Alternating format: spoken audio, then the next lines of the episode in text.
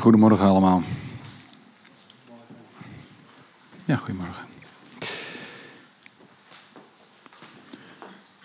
Deze overdenking, preek, staat uh, in lijn met uh, het jaarthema wat we uh, dit jaar met de gemeente behandelen.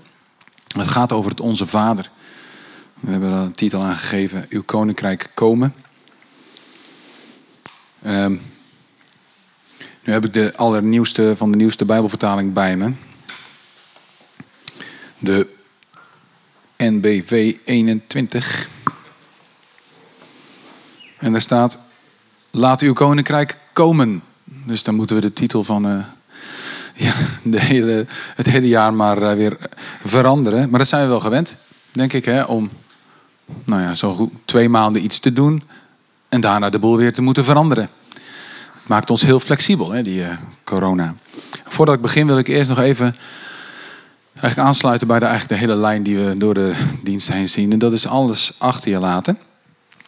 Um, hebben we ook alle onze irritatie al achter ons gelaten aan het kruis over alle coronaregels? Het is niet spotten als ik dan zeg dat ook Jezus voor alle dingen waar wij ons aan irriteren aan het kruis is gegaan.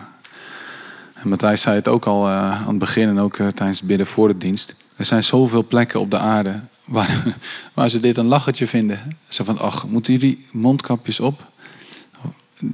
Wij mogen niet eens bij elkaar komen. Is het koud? Heb je je jas aan? Wij hebben geen ramen. Er zit plastic zak voor. Uh, het, kan altijd erger. En ik wil ook niet bagatelliseren dat, dat, dat, het, hè, dat het allemaal wel meevalt. Het is echt heel vervelend. En ik wou echt dat het voorbij was, al die regels. Maar mocht het zo zijn dat we echt alles aan Jezus geven. En dus ook al onze irritatie. Dan komt er meer ruimte voor dankbaarheid. Dus daar wil ik even mee beginnen. En als we dan alles aan de Heer hebben gegeven. Nou, dan wordt het natuurlijk uh, heel makkelijk uh, spreken vanochtend. Ja. Oké, waar komen we vandaan? Start zondag. Hele tijd geleden. Nou, nog twee maanden geleden ongeveer. Amper. Um, stond ik hier ook en toen hebben we het uh, eigenlijk het jaarthema geopend. Toen heb ik het gehad over ja, dat Jezus onze gebed leren, het onze Vader. En dat daar bepaalde thema's in zitten waar we dit jaar doorheen gaan. En eigenlijk in de week ervoor was Nicolas Pouillet hier al en die sprak over heiliging. Hij sprak over één specifiek diertje, namelijk de fruitvliegjes. Ja. Over het opruimen van zaken, het heilige, het apart zetten van iets. En dat het een dagelijks iets is en niet eenmalig. En dat je dat niet krampachtig doet uit eigen kracht, want dan lukt het dus niet. En dat je het ook niet moet onderschatten. Vorige week heeft Piet eigenlijk eh, is doorgegaan eh, op de lijn van het Onze Vader. En heeft het gehad over uw naam worden geheiligd. Dus ook over heiliging. Maar dan op een andere insteek. Het was de ja, God die voorziet. Maar dat het niet de bedoeling is dat we focussen op onze eigen noden en lasten en wil. Maar dat we ons focussen op de naam van God. Ons eigen vlees aan de kant zetten. En Gods naam daarmee eren. En vandaag gaan we het dus hebben over laat uw koninkrijk komen. Of uw koninkrijk komen, zoals ze dat vroeger zeiden. Laten we beginnen met uh, te lezen uit um, Marcus, nee, uit Lucas 4. Dat stukje wat we nu gaan lezen is heel kort. Lucas 4, vers um, 42 en 43. En dan heb ik 43 alleen um, daarop gezet. Het zou ook 42 kunnen zijn, dat zullen we zo wel zien. Misschien is dat een foutje.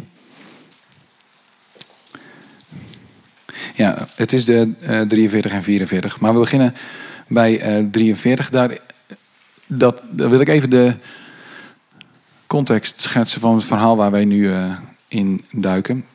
Jezus is aan het rondgaan om het koninkrijk van God duidelijk te maken. En dan lezen we in Lucas 4, Vers 43 dus. Nou, weet je wat, we beginnen gewoon met 42. Bij het aanbreken van de dag vertrok hij en ging naar een eenzame plaats. De mensen gingen hem zoeken en ze, toen ze hem gevonden hadden, probeerden ze hem ervan te weerhouden bij hem weg te gaan. Dus Jezus was rond aan het trekken Rond het meer van Galilea was dat op dat moment, ergens in dat, in dat hele gebied. En ze wilden niet dat hij wegging. En dan zegt Jezus, maar hij zei tegen hen, ook in de andere steden moet ik het goede nieuws over het koninkrijk van God brengen, want daarvoor ben ik gezonden. Nou, misschien kent u deze tekst wel.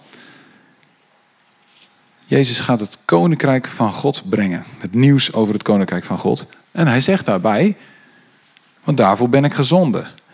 En daarachteraan zegt hij dan, en hij, of staat, het staat aan Lucas, en hij maakte het goede nieuws bekend in de synagoge van Judea. Als dit kaartje, voor degenen die het later uh, luisteren via de podcast, we zijn dat nog steeds aan het, uh, aan het uitvogelen hoe dat werkt. Daarover later ooit meer.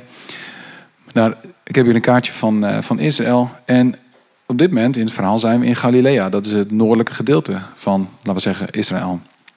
En dan staat er, en hij maakte het goede nieuws bekend in de synagoge van Judea. Ja, daar lees je zo overheen. Maar Judea ligt toch echt een stuk zuidelijker. Daar ligt Jeruzalem en eh, de Dode Zee ligt daar vlakbij. Dat is echt een uh, nou, kilometer of, uh, nou, ik denk 70 of 100 wel naar beneden. Ik laat deze tekst eventjes op de achtergrond staan over dat het goede nieuws brengen over het koninkrijk in andere steden. Want hiervoor ben ik gezonden, zegt Jezus. En dan gaan we naar een ander evangelie, naar Marcus 1. Dan gaan we een stukje terug in de tijd. En dan beschrijft Marcus over ja, eigenlijk zijn evangelie uh, van Jezus. Maar we weten dus al dat Jezus later dit gaat zeggen. Over waarvoor hij gekomen is. Oké, we beginnen gewoon lekker vooraan. We lezen de eerste 15 versen. In het begin van het evangelie van Jezus Christus, zoon van God. Oh sorry, het begin van het evangelie van Jezus Christus, zoon van God. Er staat geschreven bij de profeet Jezaja, let op, ik zend mijn bode voor je uit. Hij zal je een weg banen. Een stem roept in de woestijn. Maak de weg van de Heer gereed. Maak recht zijn paden. En zo is het gebeurd toen Johannes ging dopen in de woestijn. Ik denk dan altijd, in de woestijn is gewoon alleen maar zand. Daar kun je dus niet dopen. Maar goed, het was een beetje woestig. Er veel rotsen daar, maar er liep ook de Jordaan. Dus er was wel water. Johannes ging dopen in de woestijn. En de mensen um, opriep tot inkeer te komen en zich te laten dopen om vergeving van zonde te krijgen. Alle inwoners van Judea en Jeruzalem stroomden toe en lieten zich door hem dopen in de rivier de Jordaan, waarbij ze hun zonde beleden. Dit was zeg maar de doop van Johannes. Johannes droeg een ruwe mantel van kameelhaar en een, leren gordel. Hij leefde van sprinkhanen en wilde honing. Ja, dat kun je ook verkeerd lezen natuurlijk. Hij wilde liever honing. Dat zou ik ook willen, maar hij leefde dus van sprinkhanen en wilde honing. En honing. Hij verkondigde. Ja, ik, dat, ik las dat zo ineens. Toen dacht ik, nee, dit, is allebei. Serieus twijfelde ik uh, thuis. Maar goed. hij verkondigde. Na mij komt iemand die machtiger is dan ik. Ik ben het zelfs niet waard om voor hem te bukken en de riemen van zijn sandalen los te maken. Ik heb jullie gedoopt met water, maar hij zal jullie dopen met de Heilige Geest. In die tijd, en dan gaan we naar dat Jezus kwam, dit is gewoon zoals Marcus het introduceert. In die tijd kwam ook Jezus daarheen, vanuit Nazareth, dat in Galilea ligt, en liet zich door Johannes dopen in de Jordaan. Op het moment dat hij uit het water omhoog kwam, zag hij de hemel openscheuren en de geest als een duif op zich neerdalen. En er klonk een stem uit de hemel. Jij bent mijn geliefde zoon. In jou vind ik vreugde. Meteen daarna dreef de geest hem de woestijn in. Veertig dagen bleef hij in de woestijn, waar hij door Satan op de proef werd gesteld. Hij leefde, hij leefde te midden van wilde dieren en engelen dienden hem. En dan gaan we naar het einde van dit stukje. Nadat Johannes gevangen genomen was, dan zitten we alweer in een soort ander tijdperkje. Er staat niet bij hoeveel tijd dat tussen was, maar dit is even achter elkaar een aantal punten in de tijd. Nadat Johannes gevangen genomen was, ging Jezus naar Galilea. En nu komen we aan bij de tekst waar we zojuist over lazen. Waar hij Gods goede nieuws verkondigde. Dit was wat hij zei De tijd is aangebroken. Het koninkrijk van God is nabij. Kom tot inkeer en geloof dit goede nieuws. Dat zover het stuk uit de Bijbel. En we denken natuurlijk na over uh, dat stukje uit Matthäus 6, vers 10. Het, uh, het laat uw koninkrijk komen. Nou, als evangelische gemeente. Volle evangelische gemeente. Weten we natuurlijk de volle betekenis van het woord evangelisch. Of evangelie. Want evangelie betekent blijde boodschap. Goede boodschap, goed bericht. Ja, het is uh, goed nieuws. Ah, mooi, dat weten we. Nou, fijn. Evangelische gemeente moet dat natuurlijk weten. Evangelie um, uh, komt uit het Grieks, komt van euangelion, maar ik zal het wel helemaal verkeerd uh, uitspreken. Maar dat is inderdaad een positief bericht van de top van degene die op dat moment ja, aan het hoofd staan. Dus als het een koninkrijk is, dan is een evangelie, in het Engels de gospel, is een bericht vanuit de top. Een goed bericht. Dat kan uh, van alles zijn gebeurd. Uh, aan de grenzen van het koninkrijk kan er een stukje land zijn overwonnen. En dan komt dat bericht, dat gaat dan door het land heen. Dan komt er iemand aan, zeggen ze, wat voor bericht is het? Nou, is het een goed bericht of een slecht bericht? Het is een goed bericht. Ja, wat is het? Nou, we hebben een overwinning behaald.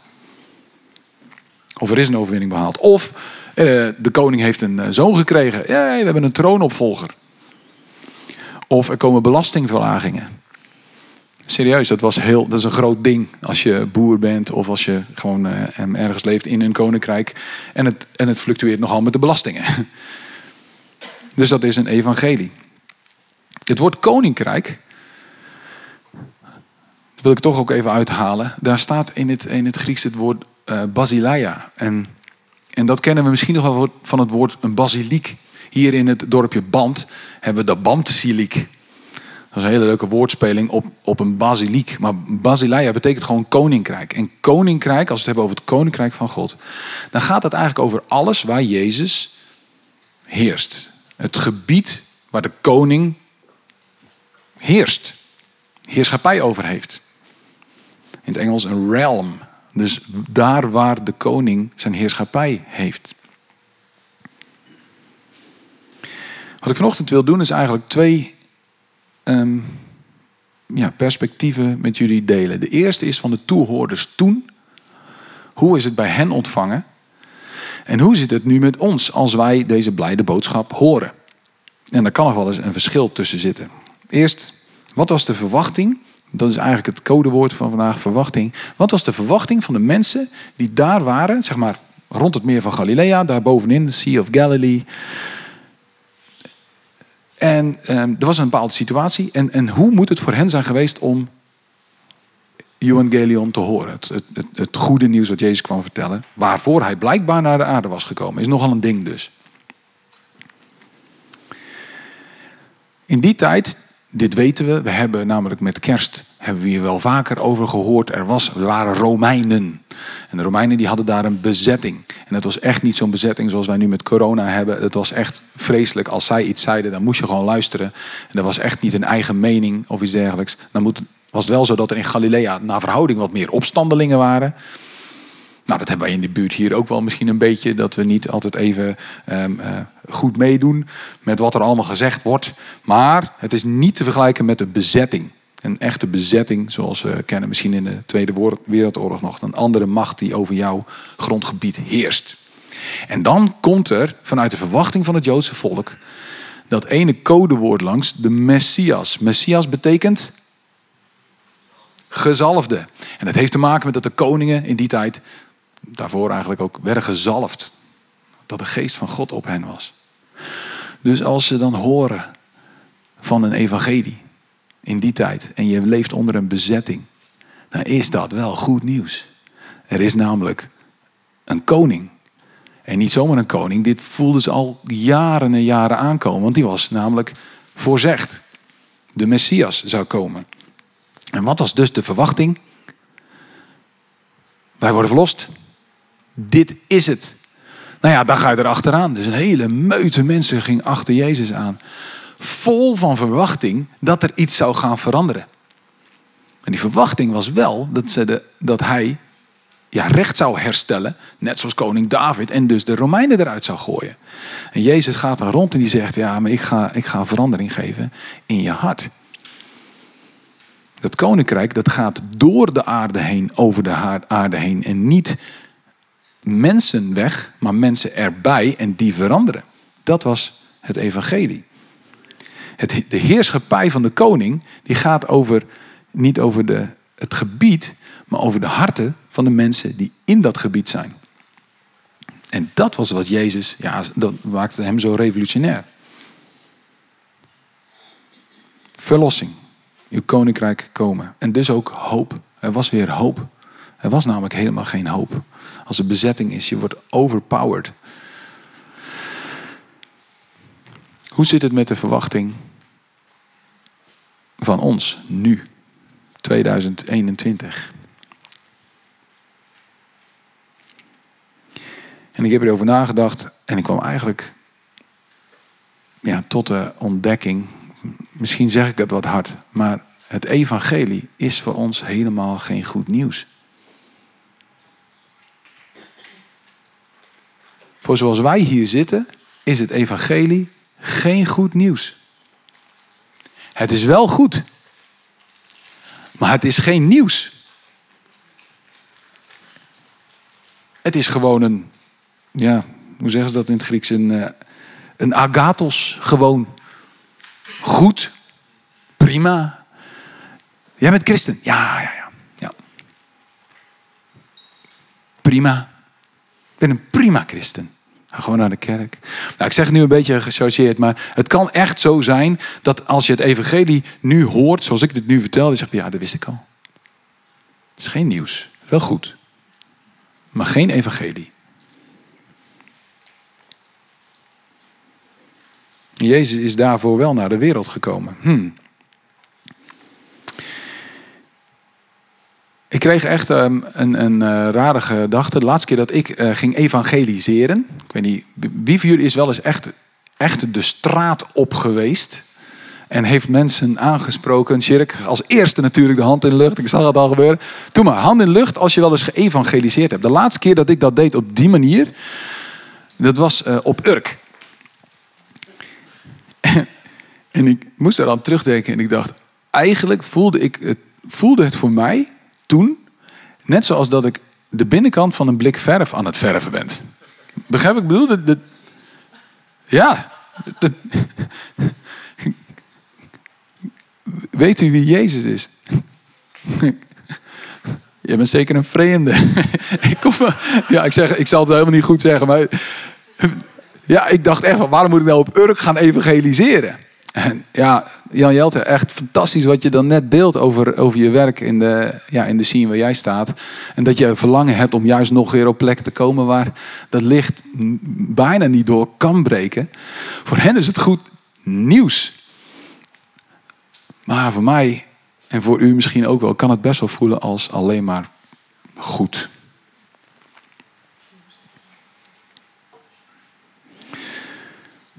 Ik hoop dat ik niemand gekwetst heb die uit Urk komt of ooit daar geëvangeliseerd heeft.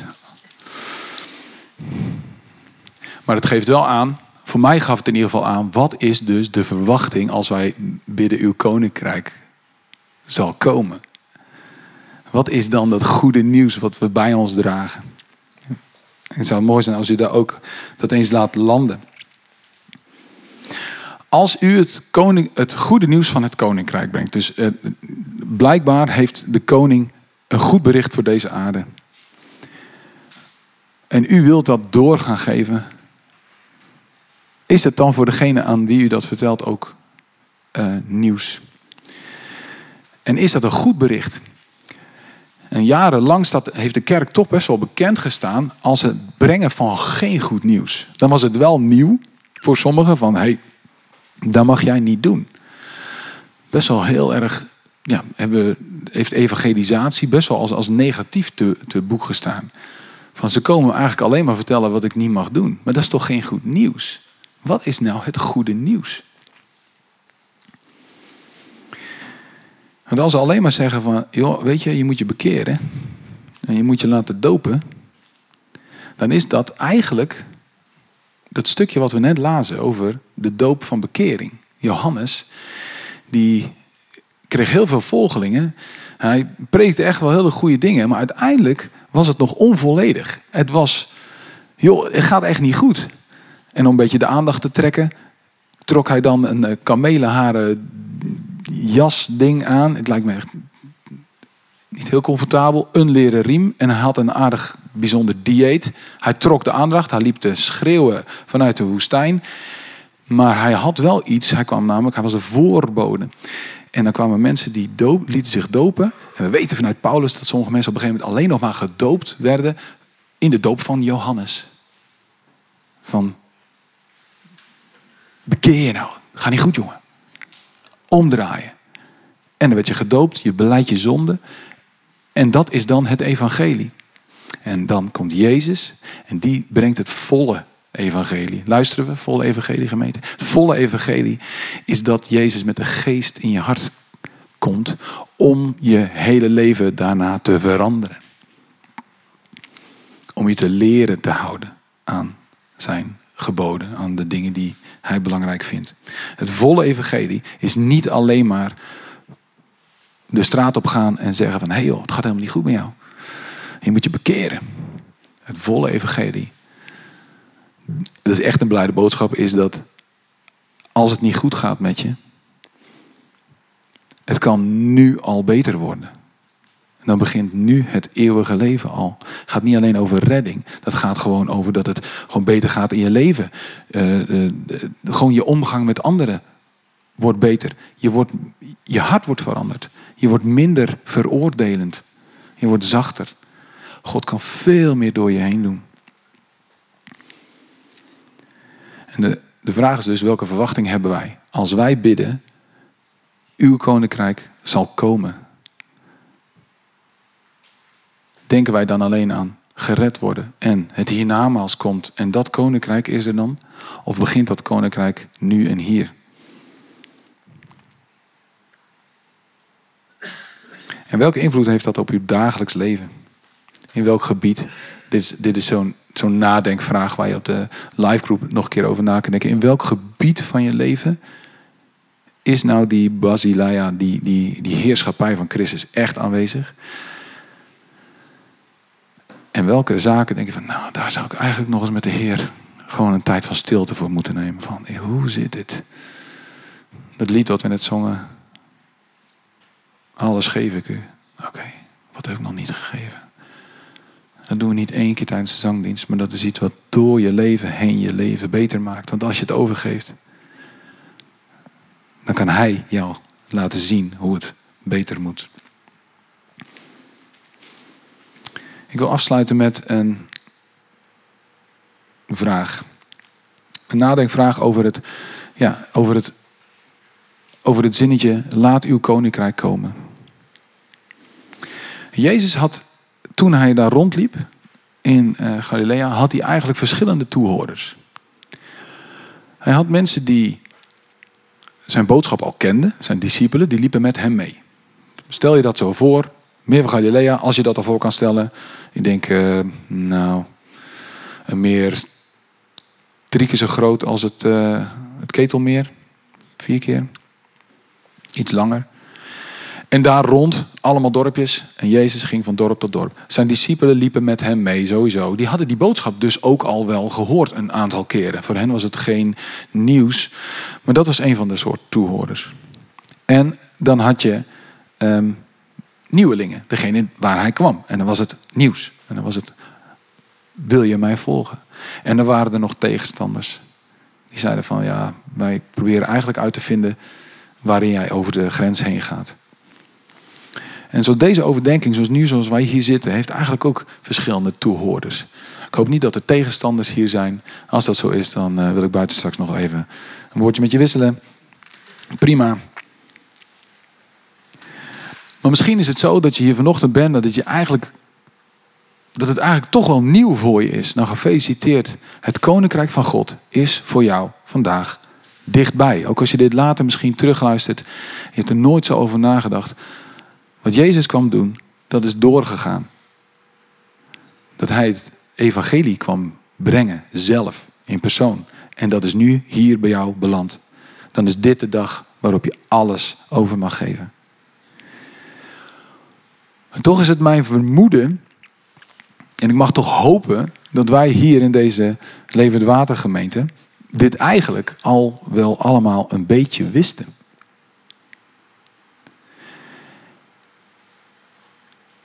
Het is eigenlijk net als de discipelen. We zijn toch discipelen van God, van de Heer. Wij lopen toch achter Jezus aan in ons leven. En dan wil ik deze vraag neerleggen. Waarom wil Jezus dan dat wij dit bidden?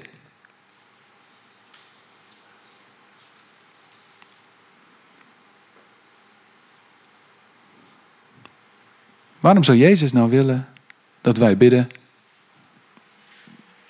Uw koninkrijk zal komen. Dat is voor ons toch al gesneden koek. Ik wil die vraag eh, met jullie meegeven voor uh, om thuis in de live groups of zelf nog een keer uh, op te reflecteren. Maar het antwoord wat je daarover geeft, dat zal um, afhangen van welke verwachting jij hebt voor wat het koninkrijk van God doet in je leven. En ook je visie op bidden. Dus een beetje een open eind. Ik wil hem uh, teruggeven aan uh, Matthijs. En uh, ga hiermee eens aan de gang. En bid het eens helemaal door in je leven. Tot zover.